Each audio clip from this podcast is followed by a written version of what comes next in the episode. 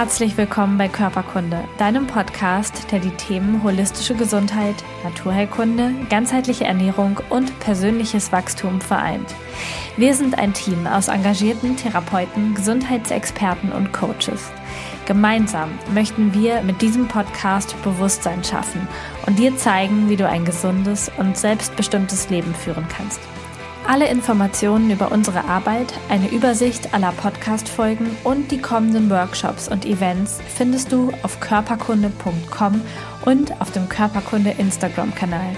Schön, dass du da bist. Jetzt wünschen wir dir ganz viel Spaß mit dieser Folge.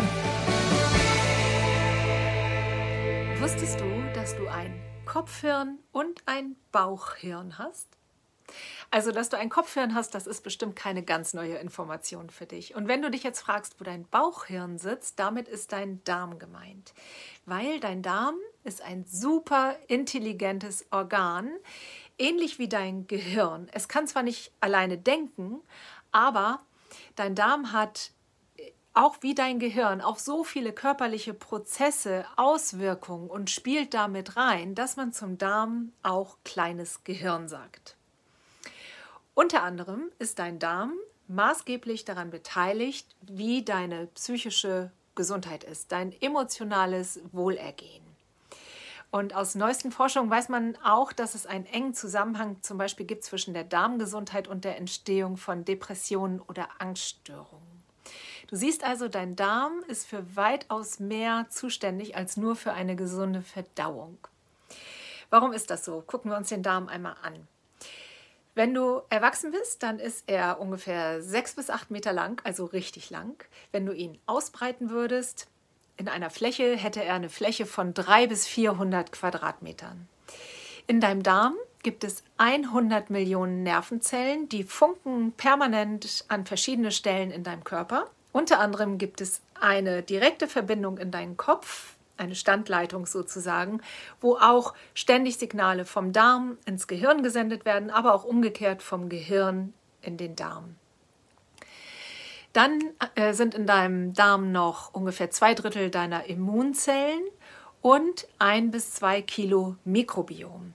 Mikrobiom hast du bestimmt schon mal gehört. Das sind die Darmbakterien, die Mikroorganismen, die sind unter anderem auch für deine Verdauung mit zuständig, aber haben auch noch auf ganz viele andere körperliche Funktionen Einfluss. Unter anderem hat das Mikrobiom Einfluss auf unsere Hormon- und Botenstoffproduktion.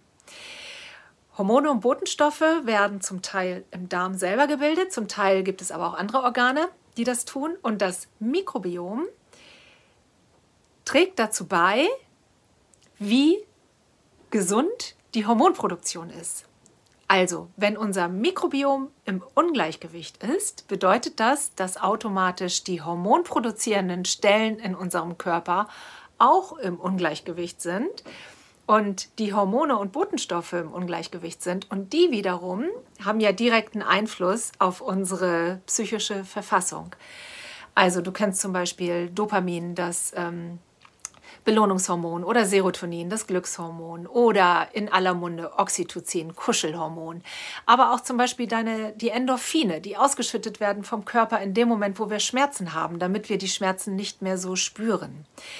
All diese Hormone sind im Ungleichgewicht, wenn unser Mikrobiom im Ungleichgewicht ist. Gleichzeitig äh, funken, wie gesagt, diese 100 Millionen Nervenzellen ja auch in verschiedene Stellen im Körper, unter anderem im Kopf und haben da zum Beispiel auch direkten Einfluss auf deine Denk- und Merkfähigkeit, auf das Angstverhalten. Also wirken sich auch unmittelbar auf, auf die Stimmung und auf das Verhalten aus. Du siehst also, dass ein gesundes Mikrobiom ganz, ganz wichtig ist, um auch für gesunde Psyche und für, für eine gesunde emotionale Gesundheit zu sorgen. Das bedeutet, wenn sich jemand nicht gut ernährt, wenn er zum Beispiel viel Zucker, Weißmehlprodukte, Alkohol, was auch immer zu sich nimmt und damit das Mikrobiom im Ungleichgewicht ist, dann ist die Gefahr auch viel, viel größer, dass es eben die Nachwirkungen nach sich zieht und dann irgendwann auch die emotionale Gesundheit beeinträchtigt ist. Das birgt aber auch das große Geschenk, den großen Schlüssel, dass wir damit einen ganz großen äh, ja, Beitrag selber leisten können. Also wir haben ja durch unsere Ernährung die Möglichkeit, für ein gesundes Mikrobiom zu sorgen, indem wir gesunde Lebensmittel zu uns nehmen, gesundes Wasser trinken, für eine gute Nährstoffversorgung sorgen, vielleicht sogar explizit noch was für das Mikrobiom tun, damit all die Prozesse in unserem Körper gut laufen und damit wir auch letztendlich für eine gute emotionale Gesundheit, für eine gute psychische Verfassung bei uns selber beitragen können.